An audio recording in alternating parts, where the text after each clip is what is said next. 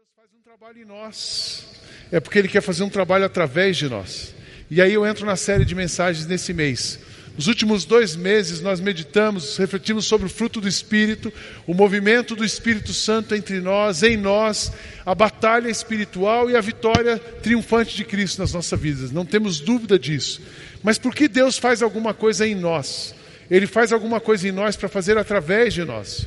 Então a série que nós escolhemos esse mês é Bacia e Toalha. Nós vamos desafiar você a servir mais, servir melhor a, a, Jesus. Não é servir somente a igreja, não é a igreja que nós queremos, não é a instituição, é servir a Jesus, a ser um instrumento dele no mundo. Tem muita gente que ainda está procurando um propósito de vida. E eu quero dizer uma coisa para você: quando você olha para Jesus, quando você encontra Jesus, quando você abre o seu coração e ele se mexe na sua vida, você encontra o sentido da vida. E você descobre que você só está aqui por causa da missão dele. Você descobre que você só está aqui, você é parte do plano de Deus para mudar o mundo. Nós somos parte do plano de Deus para mudar o mundo. Tem um autor que ele fala que Deus, quando quis dar um presente para a humanidade, ele escolheu você, ele embrulhou você e deu para a humanidade. Ele embrulhou o Fernando e deu para a humanidade. Ele embrulhou a crise e deu para a humanidade. Ele embrulhou cada um de nós e falou assim: olha, está aqui um presente. Então nós existimos para servir a Jesus. Nós existimos para servir a Jesus. Eu quero dizer para você uma coisa: você só está nesse mundo ainda você que pertence a Cristo, nosso endereço é a eternidade. Mas nós só estamos aqui ainda porque nós temos uma missão e Ele vai nos usar ainda mais. Amém, irmãos? Então, qual é a pergunta que eu gostaria que você fizesse durante todo esse mês? Jesus, como é que eu posso te servir de uma maneira eficaz nesse mundo? Puxa, mas eu já tenho servido tanto, pastor. Quanto mais Deus te dá, mais você pode fazer. Quanto Deus mais Ele te inspira, mais você pode ser. Quanto mais amor e perfume dele Ele derrama na sua vida, mais amor e perfume dele você pode exalar através da sua vida. Nós vivemos num mundo complexo. Eu ah, estou lendo, li um livro essa semana, Cristão 180 Graus. Esse é o livro que eu estou indicando para vocês no nosso, nosso livro do mês. É um pastor da igreja Times Square. A Cris vai para lá esses dias, vale a pena passar nessa igreja visitá-lo. Não visitamos, mas igreja da Times Square, bem no centro ali de Nova York. E ele, ele escreveu um livro como é que aquela, como é que os cristãos podem servir aquela comunidade, aquela cidade tão complexa. Ele chama como servir a Jesus em uma cultura de excessos. Esse é o tema que eu escolhi para essa manhã. Como servir a Jesus numa cultura de excessos. Eu tenho falado aqui de um mundo complexo, mas na verdade a gente tem um mundo de excessos. Porque o excesso de tecnologia, o excesso de conforto, o excesso, o excesso de, de conhecimento trouxe ao homem algumas disfunções, eu chamaria de disfunções ou desregulações, mas coisas que não combinam com Cristo. Por exemplo, a gente tem uma, uma, um efeito do excesso, é que nós temos uma pluralidade espiritual muito grande. Ah, temos que buscar a Deus, e é verdade, mas que Deus nós temos que buscar. A sociedade, ela se sente perdida e ela quer buscar preencher aquele vazio. Mas como ela busca o vazio? Só existe uma resposta para o vazio da humanidade, que é Jesus. Só existe uma cura para a dor da humanidade, que é Jesus. E não adianta a gente tentar ficar conformando Jesus. Não, somos nós que temos que nos amoldar a Jesus. Mas como que uma sociedade vai sair daqui e vir para cá através do nosso serviço? Quais são os efeitos de uma sociedade de excesso, pluralidade espiritual? É muito interessante, no nosso país isso é ainda mais forte. A pessoa ela vai num centro espírita durante a semana, ela vai na igreja católica durante, no, no sábado e frequenta um templo evangélico no domingo. Ela está buscando, ela está buscando e aquilo não resolve. E aí ela dorme debaixo de uma pirâmide, ela põe sal no seu, no seu comércio, alguns derramam óleo nos seus documentos, e assim começa essa doideira e uma busca de Deus, mas uma pluralidade. E nós, como é que a gente reage? As dores da alma, a gente vê uma supervalorização da emoção. Nunca se falou tanto em terapia, nunca se fez tanto terapia, nunca se falou tanto de emoção. Ao mesmo tempo, nunca se falou tanto de razão, a sua mente, o poder da mente. Eu tenho visto vários cursos que as pessoas oferecem. Programe a sua mente no final de semana e você vai mudar a sua vida. Um excesso de mente, um excesso de emoção, mas uma ausência de consciência. A emoção não tem conversado com a razão, isso falta consciência. Então pessoas estão perdidas sem ter muito noção do que fazer, o que fazer, para onde ir. Isso gera ainda mais o vazio. Cristo está aqui. Novas gerações. A gente que tem filho, neto, e quem está pensando em casar, criar filhos nesse mundo, um emaranhado das novas gerações. A gente supervalorizou as novas gerações e devemos cuidar delas. Mas a gente deu para os filhos o que não tivemos. Então nós temos uma geração adulta, de 30 anos, vivendo como se tivesse 15. A gente tem os de 15 é, lidando com conflitos terríveis, a identidade de gênero, a questão da afetividade, a questão profissional. E a gente tem uma galera que nasceu, que está nascendo, que é criança hoje. Eu li um livro recentemente, ele diz que 65%, 65% das crianças que estão hoje no ensino fundamental vão trabalhar em profissões que não existem mais daqui quando elas chegarem na idade da vida profissional. Você já imagina? Nós estamos dando formação para uma geração que não vai ter esse trabalho que nós temos. Eles vão, vai nascer um novo mundo e essa, isso vai emaranhando. Hoje eu dei parabéns para um, um cara que fez essa semana 40 anos aqui na igreja. Falei, cara, parabéns, você fez 40, né? Ele, parabéns, pastor, mas os 40 de hoje são os 25 de. Os 40 de hoje são os 25 de ontem. Eu falei, que legal, os 50 viraram 40, puxei a brasa para minha sardinha, né? E os 15 viraram 7. E os 7? Então a gente tem um emaranhado de gerações, esse é efeito dos excessos, anseio que esse sucesso financeiro. Existe o Deus Mamon mencionado nas Escrituras. Esse Deus ele está gritando forte, tentando ganhar o coração e a atenção das pessoas. E nós temos isso gera na pessoa uma crise de identidade. Eu não sou o que eu gostaria de ser, ou eu não eu sou o que eu tenho. Aí eu não tenho o que eu gostaria de ter. Então quem eu sou? Uma falta de identidade, uma falta de identidade que vai mexer com a autoestima, que vai mexer com a insegurança, que vai trazer medo, desconfiança, desconforto. Essa é a palavra.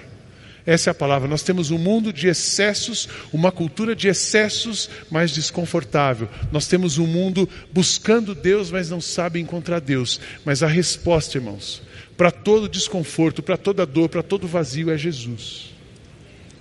É viver como Jesus, é conhecer Jesus, mas é também render a mente a Jesus.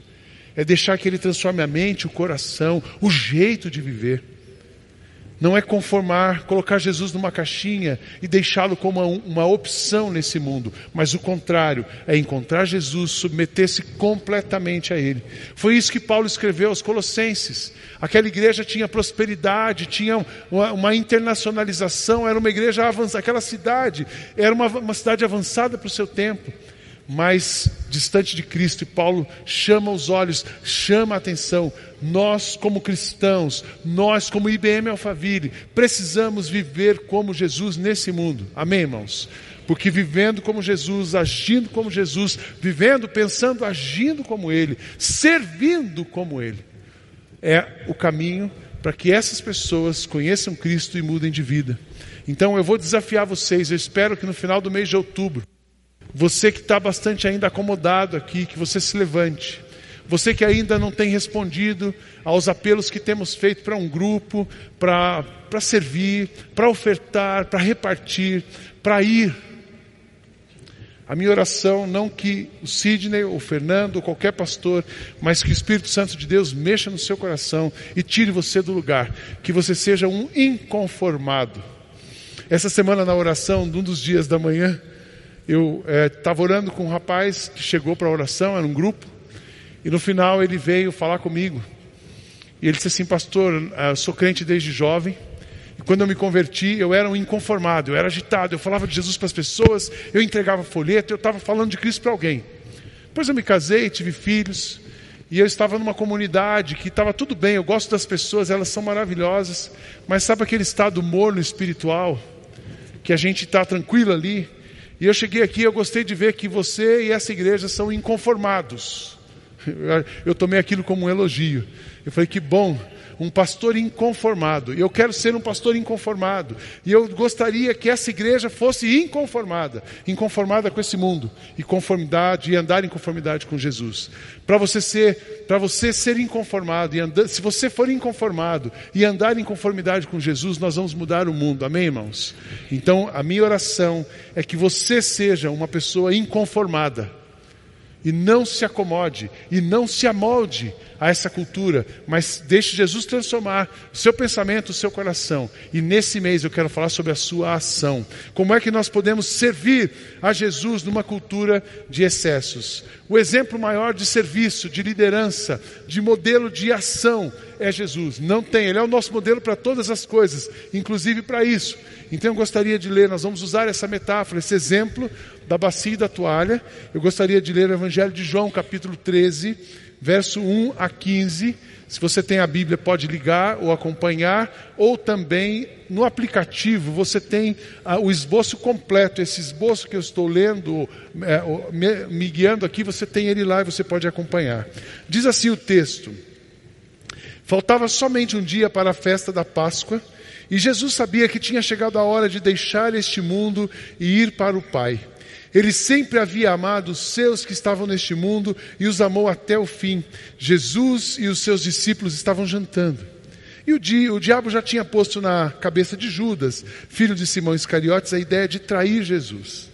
Jesus sabia que o Pai lhe tinha dado todo o poder e sabia também que tinha vindo de Deus e que ia para Deus. Então se levantou, tirou a sua capa, pegou uma toalha e amarrou na cintura. Em seguida, pôs água numa bacia e começou a lavar os pés dos discípulos e a enxugá-los com a toalha.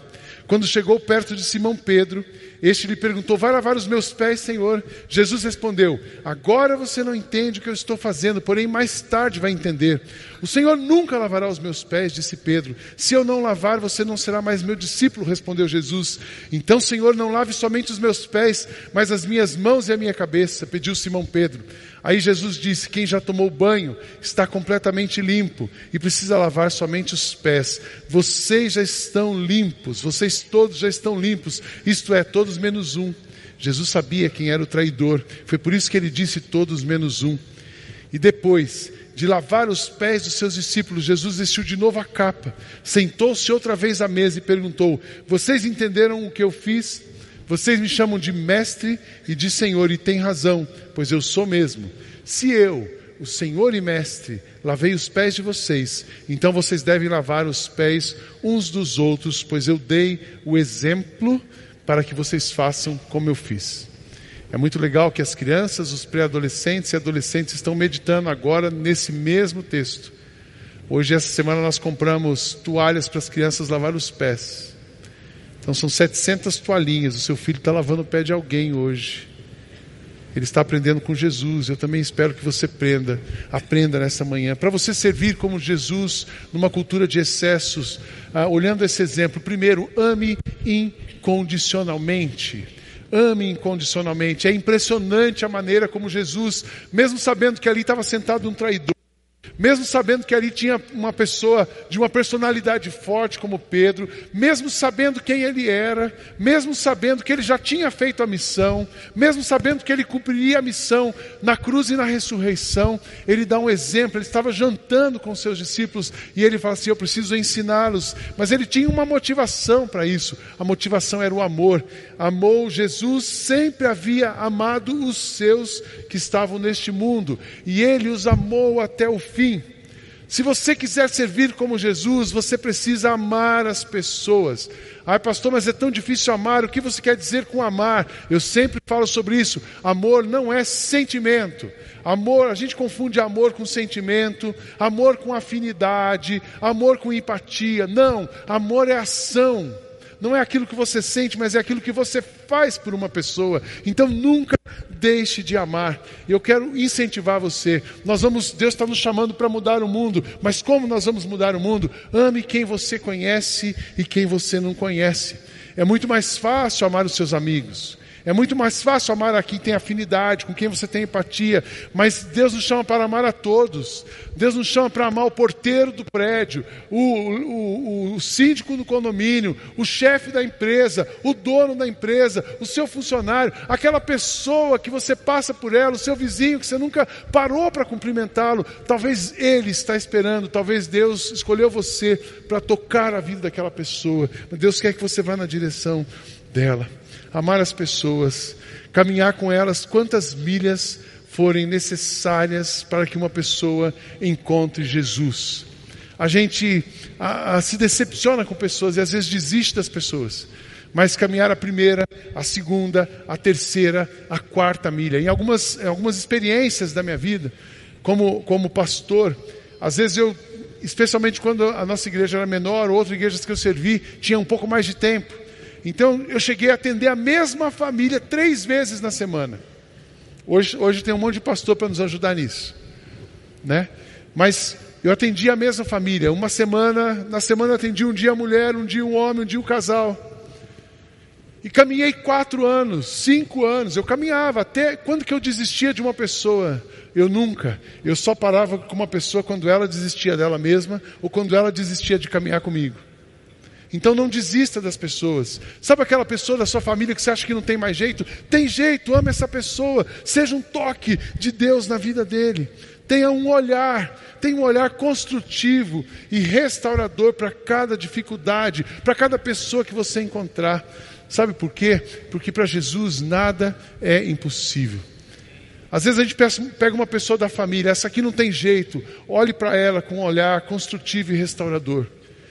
E ame essa pessoa. O que significa amar essa pessoa? Sirva essa pessoa. Exale o bom perfume de Cristo onde ela está. Leve a palavra, a voz, o toque de Jesus a ela. A única maneira que ela tem de sair de lá e vir para cá é sendo amada. Então tudo tem jeito, Deus nada é impossível. Caminhe o máximo que você puder com uma pessoa. Não pare de tentar. Não desista dela até que ela decida caminhar longe de você. Essa semana que passou os 10 anos, eu fiquei lembrando, um pastor, quando ele ganha uma pessoa para Cristo, ele tem as pessoas no coração. E lembrei de algumas pessoas que se foram, algumas pessoas que faleceram, algumas que mudaram de cidade, e algumas que escolheram não deixar de andar perto de nós, comunidade, mas escolheram deixar de andar perto de Deus. Então, para algumas eu liguei essa semana, mandei uma mensagem, disse: venha para o culto. Venha para o culto porque Deus é mais poderoso do que o seu pecado. Deus é maior do que o seu pecado. E Ele está disponível, Ele é capaz, Ele pode restaurar e mudar a sua vida se você quiser. Então não desistir de pessoas. Eu falei, deixa deixa eu ver quem são as centésimas ovelhas dos dez anos e vamos atrás para que Deus possa restaurar. Então, se você tem alguém, ame, ame você onde você está, ame no trabalho, ame em casa, ame as pessoas.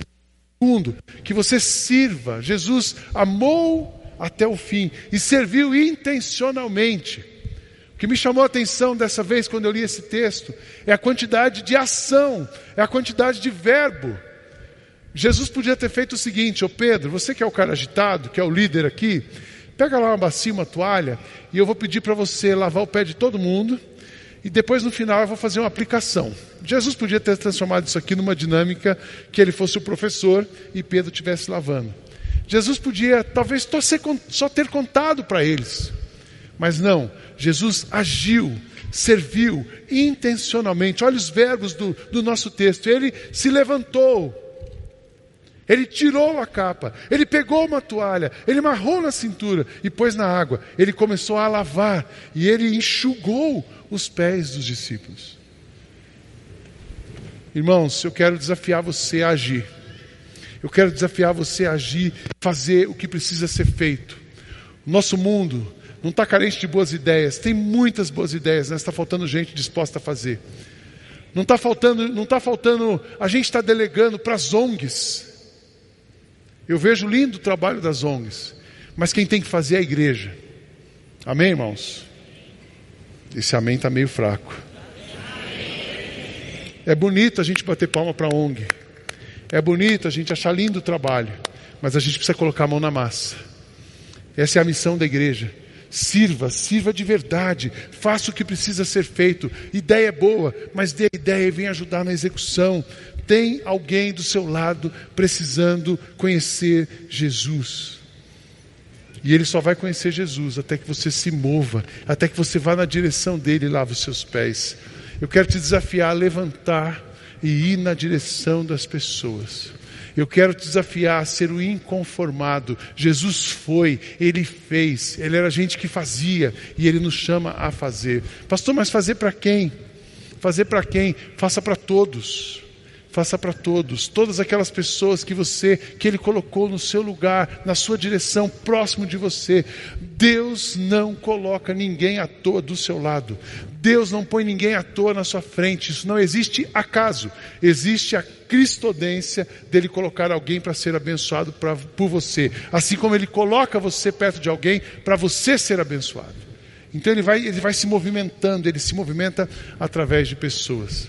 Às vezes o nosso preconceito nos atrapalha a agir, às vezes o nosso conforto, excesso de conforto, nos atrapalha a agir, às vezes o nosso foco em outra coisa que não seja a missão nos atrapalha a agir, mas ele nos chama a agir. É tão interessante, às vezes a gente, a questão do preconceito.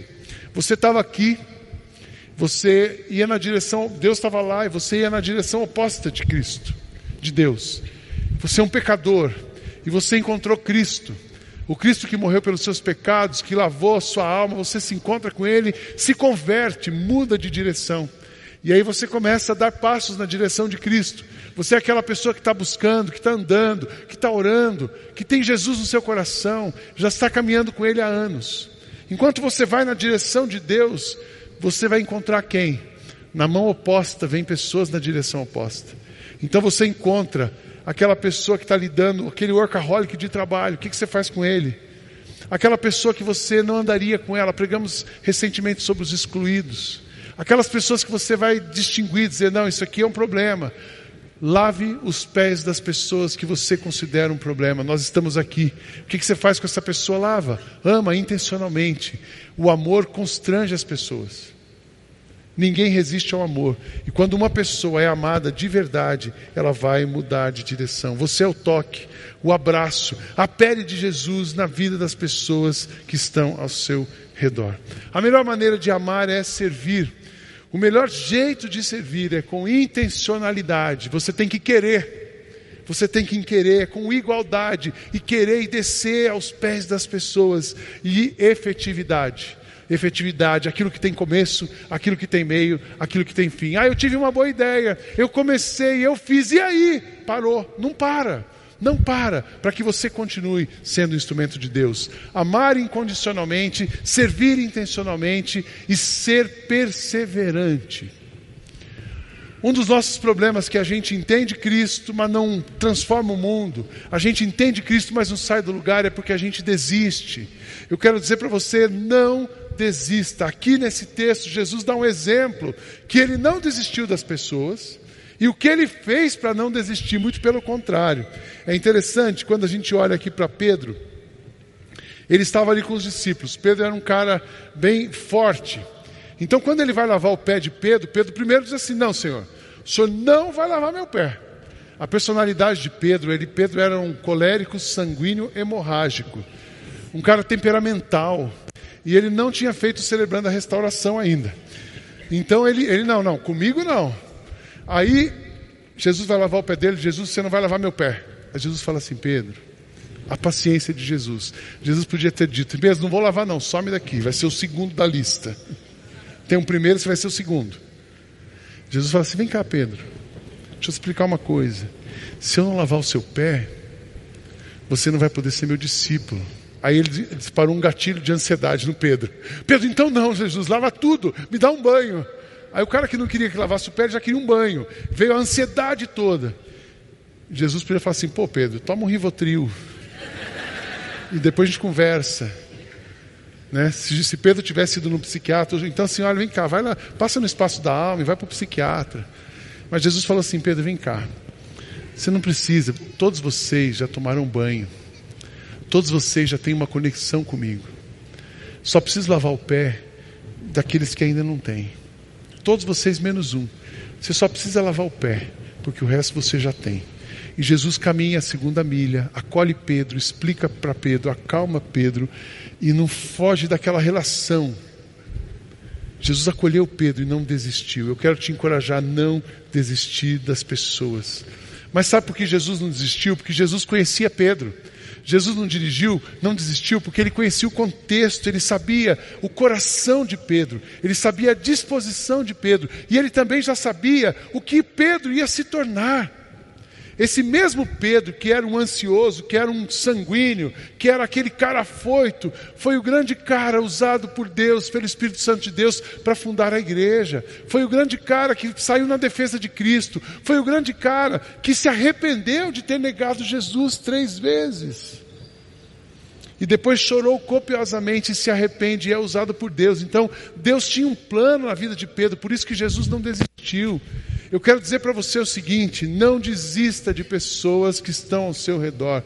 Não desista de pessoas difíceis. Não desista de caminhar e explicar. Mas para isso você vai precisar explicar. Você vai ter precisar de paciência. Trabalhe com paciência para conectar as pessoas. É tão interessante, uma coisa linda que eu vejo na nossa igreja. E a gente pode celebrar isso. As pessoas, a maioria delas, que começou, as pessoas que estavam conosco no começo, só não ficaram até hoje, porque elas não quiseram. Mas não foi porque nós não quisemos. Quantos cafés em Odair? Quantas conversas? Quantos cafés em Fernando? Quantos cafés? Quantos abraços, né, Silza? Quantas visitas? Quantas conversas? Porque nós não podemos desistir uns dos outros, irmãos. Não desista das pessoas.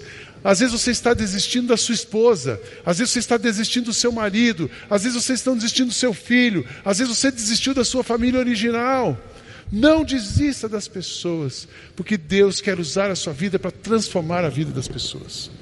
Não esquece disso, as pessoas estão inseguras, as pessoas estão confusas, mas Jesus é segurança. As pessoas estão confusas, mas Ele é o porto seguro. As pessoas estão com medo, mas Ele é o amor que espanta todo medo. As pessoas estão sem esperança, mas Jesus é a esperança da vida. Não desista, ame incondicionalmente, incondicionalmente e seja perseverante perseverante. Eu tenho feito um esforço para comunicar para a igreja que nós vamos continuar nós vamos continuar. Essa igreja não chegou. Sabe quando nós vamos chegar no lugar, gente? Só quando a gente chegar no céu, ou quando Cristo voltar. Essa igreja, enquanto nós estivermos aqui, ela vai sempre expandir, ela vai sempre sonhar, porque Deus quer usar a nossa vida. Porque quando a gente se acomoda, aí a gente perde o sentido das coisas. Seja perseverante. A outra coisa, amar, servir, perseverar e liderar pelo exemplo.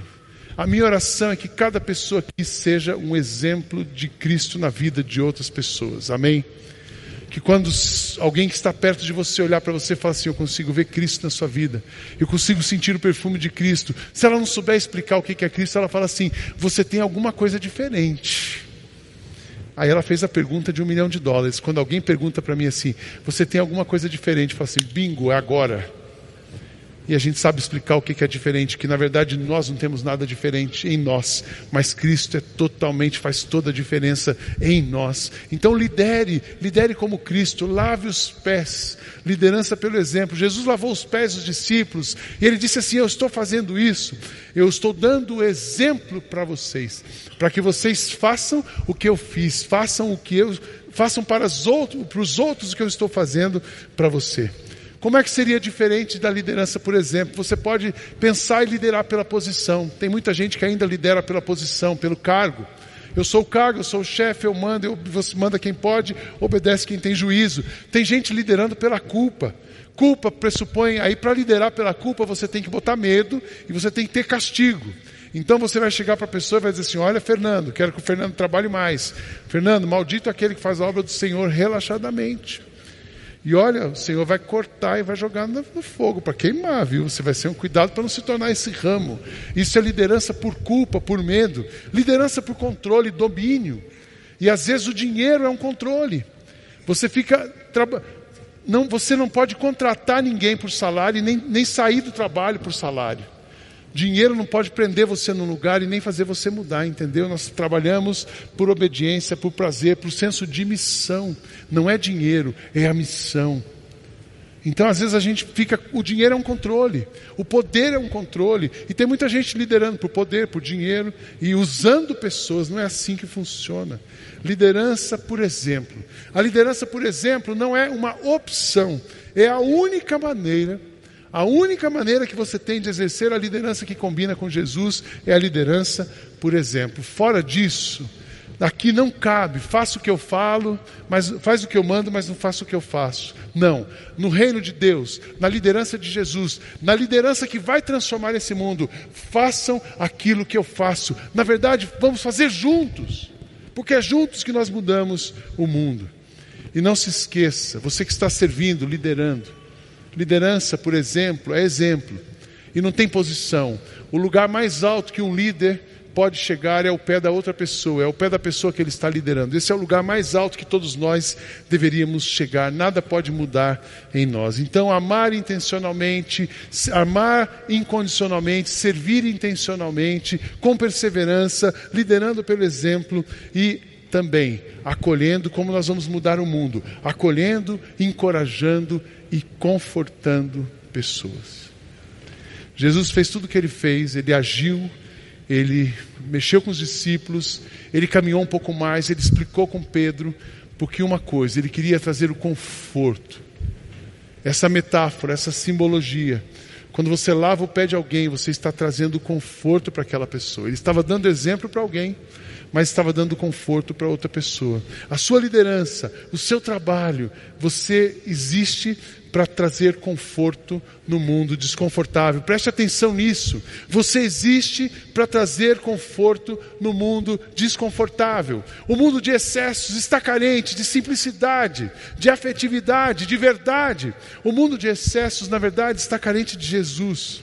Jesus ele é simples. Jesus é amoroso. Jesus é a verdade que está que vai trazer vida. O que, o que na verdade falta aqui, existe uma ausência de verdade e Jesus é a verdade. Existe uma ausência de direção, Jesus é o caminho. Existe uma ausência de vida, Jesus é a vida diante da morte. Leve Jesus para uma pessoa, sirva com amor, com intenção, com paixão, para que as pessoas conheçam Cristo que está em você. Como é que a gente vai levar Jesus e trazer conforto para as pessoas? Cuidando de pessoas. A sua principal maneira de agir no mundo é cuidar de pessoas. As pessoas precisam ser amadas, precisam ser cuidadas. Cuida das pessoas que as coisas acontecem. Nós temos um, um, às vezes um engano de planejar, de organizar, de executar, to-do list, 5 Ws, 2 Hs e vai tudo planejado. Aí você planeja, escreve, escreve, comunica, faz um belo de um PowerPoint, mas esquece que tem pessoas. Se você cuidar de coisas, as pessoas vão embora. Mas quando você cuida de pessoas, as coisas acontecem. Amém, irmãos? Eu dou graças a Deus, porque nessa igreja, eu nunca estive numa igreja que cuidasse tanto de gente. E o que nós priorizamos nessa igreja, honrar a Jesus e cuidar de pessoas. E as pessoas cuidadas permanecem, servem, lideram, ajudam, acolha sem distinção. As pessoas que são cuidadas e acolhidas sem distinção, elas se envolvem com outras pessoas. Pessoas precisam de pessoas. Pessoas precisam de ser cuidadas. E pessoas cuidadas, sabe o que elas vão fazer? Vão cuidar de outras pessoas. Eu quero te desafiar duas coisas nesse cuidado de pessoas. Primeiro, que você cuide de alguém. Primeiro, que você cuide de alguém. Você é a resposta de Deus para a vida de alguma pessoa. E segundo, que você permita que alguém cuide de você. Porque essa relação precisa ser de duas vias: você ser cuidado e cuidar. Às vezes você fala assim: não, eu não quero que ninguém cuide mais de mim, eu resolvo minha vida, eu já estou muito machucado, eu já me frustrei, eu já me decepcionei. Não, abra o seu coração para cuidar de pessoas. E você que também não quer cuidar de gente, porque você fala assim: não, já me entreguei demais, agora eu não cuido de mais ninguém. Não, pessoas não vão querer ser cuidadas por você, até que elas descubram quanto você pode cuidar delas. Então, cuida de gente cuida de gente. Esse mundo de excessos está precisando de amor. O mundo de excessos precisa de gente. Preste atenção: o mundo está carente de Jesus. Você foi amado, nós somos amados para amar. A minha oração é que você seja o toque de Jesus na humanidade, que você seja o toque de Jesus na vida da pessoa que está ao seu lado. Não precise ir muito longe. Talvez do seu lado tenha alguém precisando ser tocado por Jesus e é através da sua vida. Que nesse mês você faça uma grande pergunta para Jesus: Jesus, como que você quer que eu te sirva? E eu espero que o Espírito Santo de Deus incomode muito o seu coração e que você vire um motor de amor nessa humanidade e que juntos a gente possa transformar a vida de muitas pessoas para a glória de Deus. Amém, irmãos? Feche seus olhos, vamos orar. Senhor Jesus, abençoa nossa igreja. Tantas coisas que o Senhor nos ensina, mas que a gente possa servir e amar e viver como o Senhor vive. Sabemos que tem pessoas precisando, que a gente possa alcançar. Também que essas pessoas possam pedir ajuda e serem ajudadas. E em todo esse movimento, que o teu nome seja honrado. Que essa igreja seja uma igreja que não pare. Que essa igreja seja uma igreja que busca o Senhor com intensidade. Que essa igreja seja uma igreja que viva para a glória de Deus e para a transformação da humanidade. Trabalha conosco, continua nos abençoando e inspirando-nos na tua direção. É nossa oração. Também pedimos ao Senhor, agora que vamos participar da ceia, que o Senhor possa purificar o nosso coração, confessamos os nossos pecados, reconhecemos a tua soberania sobre nós e reconhecemos a alegria que temos de pertencer ao Senhor e juntos podemos professar nesta manhã mais uma vez a nossa fé em Cristo Jesus. Ao teu nome toda honra e toda glória, em nome de quem oramos. Amém. Amém. Nós vamos celebrar a ceia, os pastores vão vir aqui, a recepção também, por favor, rapidamente. E você que já aceitou Cristo, tem um compromisso com Ele, foi batizado, tem a experiência com Cristo, mesmo que não seja dessa comunidade, está convidado a participar conosco. Que você coma com alegria, participe com alegria, celebre Jesus. Tome as decisões baseadas em Jesus e viva de acordo com Ele. Faça pelas pessoas o que Ele fez por mim e por você. Enquanto cantamos, você recebe, segura com você e depois vamos tomar todos juntos.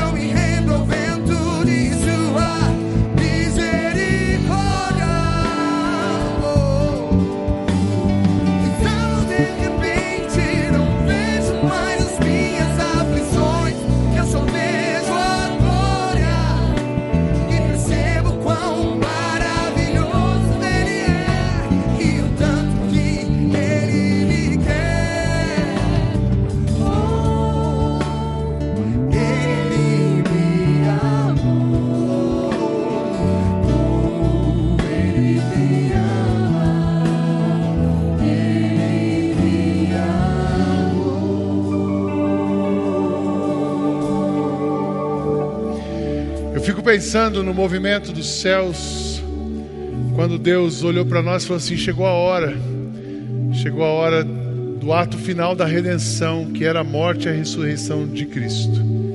E Deus parou o céu naquele momento. Vocês se lembram quando Jesus morreu, uma escuridão tomou a terra, Deus parou o céu.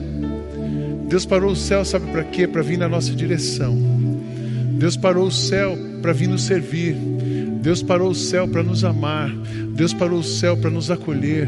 Deus parou o céu para nos confortar. E o desafio é que a gente possa parar um pouco do nosso mundo para acolher, para amar, para confortar, para servir. Amém, irmãos? Nós somos gratos porque Deus parou o mundo por nós e somos comissionados a parar o nosso mundo para que pessoas o conheçam. Levante o seu pão e vamos adorar Jesus, reconhecendo que eu não sou, mas Ele é. Eu não posso, mas Ele pode. Eu não vivo, mas Cristo vive em mim. Vamos comer todos juntos.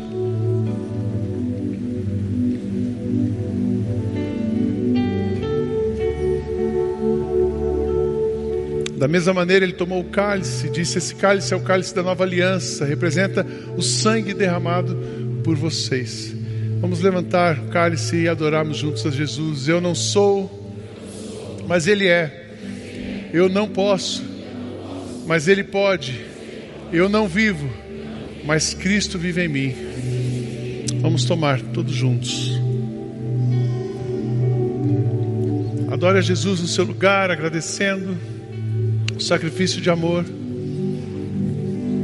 Glorifique o seu nome. Abra o seu coração. A presença de Cristo te renove para uma vida de serviço, uma vida inspiradora, uma vida de esperança. Em nome de Jesus. Amém. Eu quero terminar essa celebração. Nós vamos ficar em pé mais um minutinho. Tem um vídeo que foi feito para a nossa celebração de ontem. Deus movimentou o céu. Aí ele começou a se movimentar, ele movimentou os discípulos. Aí os discípulos se movimentaram e hoje um bilhão de pessoas, dois bilhões de pessoas no mundo são cristãos. E Deus quer que a gente continue essa dança, é como se fosse uma dança, um movimento. O que, que nós estamos fazendo aqui na igreja? A gente está dançando a dança de Jesus. E eu quero que você saia daqui para se movimentar, para se movimentar na direção dele para a glória dele. Vamos assistir esse vídeo, é um vídeo divertido. Eu quero que você saia daqui muito encorajado na direção de Jesus.